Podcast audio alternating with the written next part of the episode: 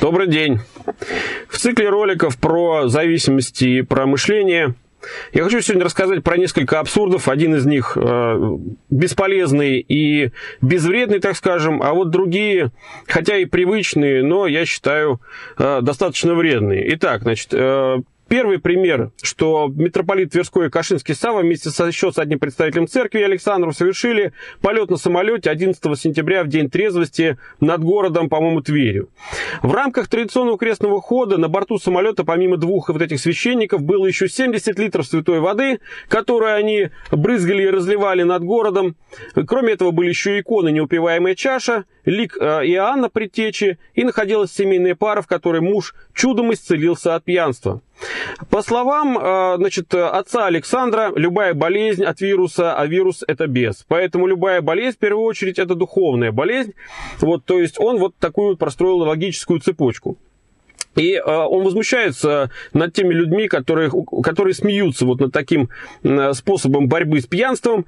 Э, он говорит, э, в чем тут смех? В том, что мы пытаемся помочь людям избавиться от болезни, в том, что мы пропагандируем, перестаньте употреблять алкоголь, наркотики, перестаньте блудить, это вызывает смех. Пускай смеются, а мы будем делать свое дело, сказал отец Александр тем людям, которые к этому относятся скептически. И удивительно э, то, что такие люди, облаченные саном, возможностями и финансовыми, и духовными, такое ощущение, что эти акции нужны только им самим. Я не знаю, насколько они в это верят. Но если бы они понимали, что большинство людей, на которых, может быть, попадет там какая-то молекула с неба вот этой воды, что они, может быть, и э, на них подействовала эта вода, если хотя бы они верили в силу этой воды. Для всех остальных это выглядит действительно смешно. И э, мне, честно говоря, не очень смешно, потому что еще раз говорю, эти люди могли бы бороться совершенно... И вообще не надо бороться с пьянством.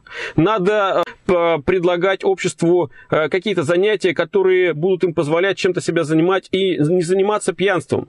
Э, понятно, что все беды от безделия и от того, что люди не знают, куда себя применить, и творчески, и в качестве самореализации, и вообще по жизни. Так вот, церковь и духовные отцы могли бы повести людей за собой, заниматься чем-то другим, чем-то полезным. И второй эпизод абсурда связан с тем, что недавно я был в одной спортивной школе и в спортивном зале увидел один баннер, на котором э, написано «Спорт против наркотиков» и стоит восклицательный знак. Восклицательный знак является подкреплением этого э, высказывания, вот этого слогана, а сам слоган внесет в себе определенный смысл. И э, я не знаю, кто придумал этот слоган. Ну, понятно, что люди, наверное, где-то его подсмотрели, которые это делали. Объясню сейчас, в чем вред вот такого слогана. А, в принципе, все просто. Во-первых, спорт и наркотики вот в этом слогане, они ставятся на один как бы ментальный уровень. Для зрителя, для читателя это становится равнозначным, потому что устраивается как бы противоборство вот этих понятий. И что-то в этом, а, в этом противоборстве, по идее, в мышлении людей должно победить. А, давайте разберемся, что может здесь победить. С одной стороны, мы имеем спорт как э, тяжелый, а это спорт действительно тяжелый физический труд для людей, и э, для, они должны преодолевать себя, они должны э, приучать себя к этому, и это действительно и пот, и усилия, и так далее. Что такое из себя представляют наркотики? Это вещества, которые материальные вещества, которые пред, э, представляют собой возможность перейти в какую-то реальность, и для всех э, людей известно, что наркотики в первую очередь ассоциируются с чем? С удовольствием, а тире кайф, да?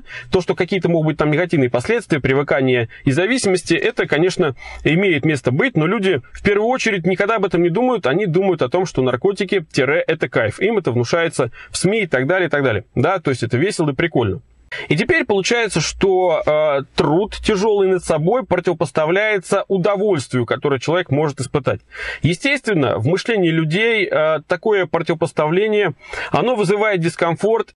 То есть в этом заключен как раз и вред того, что э, мышление заводится в тупик вот таким высказыванием. Второе. Э, сам спорт – это занятие какое-то, которым занимаются люди. Соответственно, сам спорт по себе без людей существовать не может.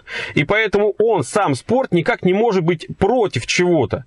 Но даже можно пойти было на уловку, и, в принципе, вот тогда бы был положительный заряд заложен в, это, э, в этот слоган, если бы было бы, к примеру, написано «Спорт за жизнь», «Спорт за здоровье», «Спорт это радость, спорт – это счастье. Вот если бы были вот такие утверждения написаны на баннере, то это бы направляло людей и мышление их в позитивное русло на то, что э, усилия, которые вложены в спорт, в физические и моральные, они в итоге превращаются в счастье, в радость, в здоровье и так далее. И переходим э, к третьему примеру.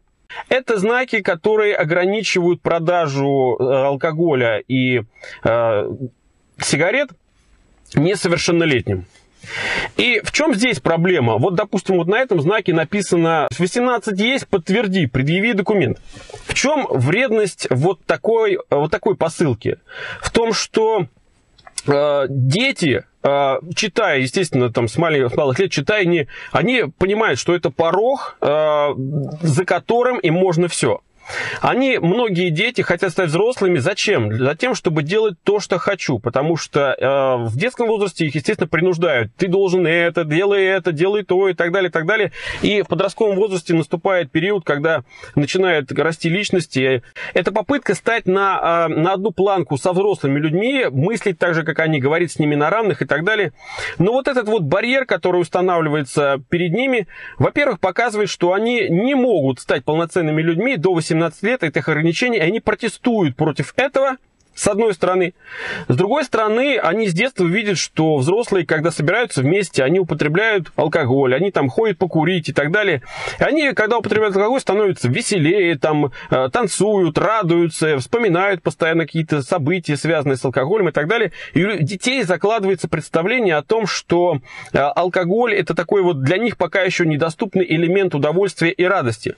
И можно начать радоваться этому только по 18, после 18 лет.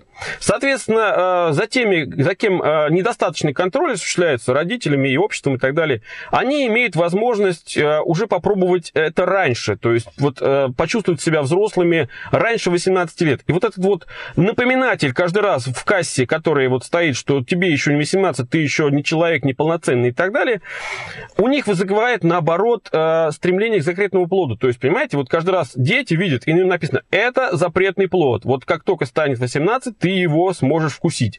Формируется жажда и стремление к этому запретному плоду у детей, и, конечно, они об этом не помнят, но им каждый раз напоминают, когда они видят вот такие э, таблички, на которых вот это написано, им каждый раз напоминается о том, что когда-то они смогут делать то, что захотят, а по сути повторят ту программу, которую они получили в своей семье, в окружении и так далее, и так далее.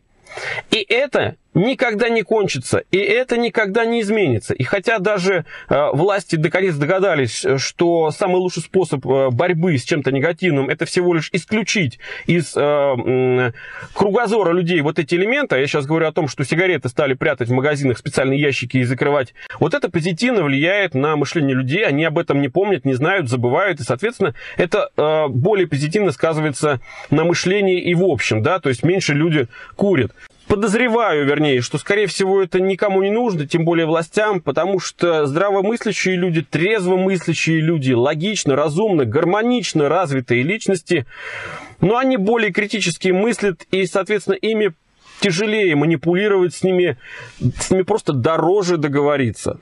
Поэтому и ничего и не меняется. Поэтому, может быть, и дальше они будут бесконечно поливать э, города святой водой, и это будет называться борьбой с пьянством. А я говорю, что нужно работать на здравый смысл, условно говоря, на трезвость. Тогда это будет приносить какие-то плоды.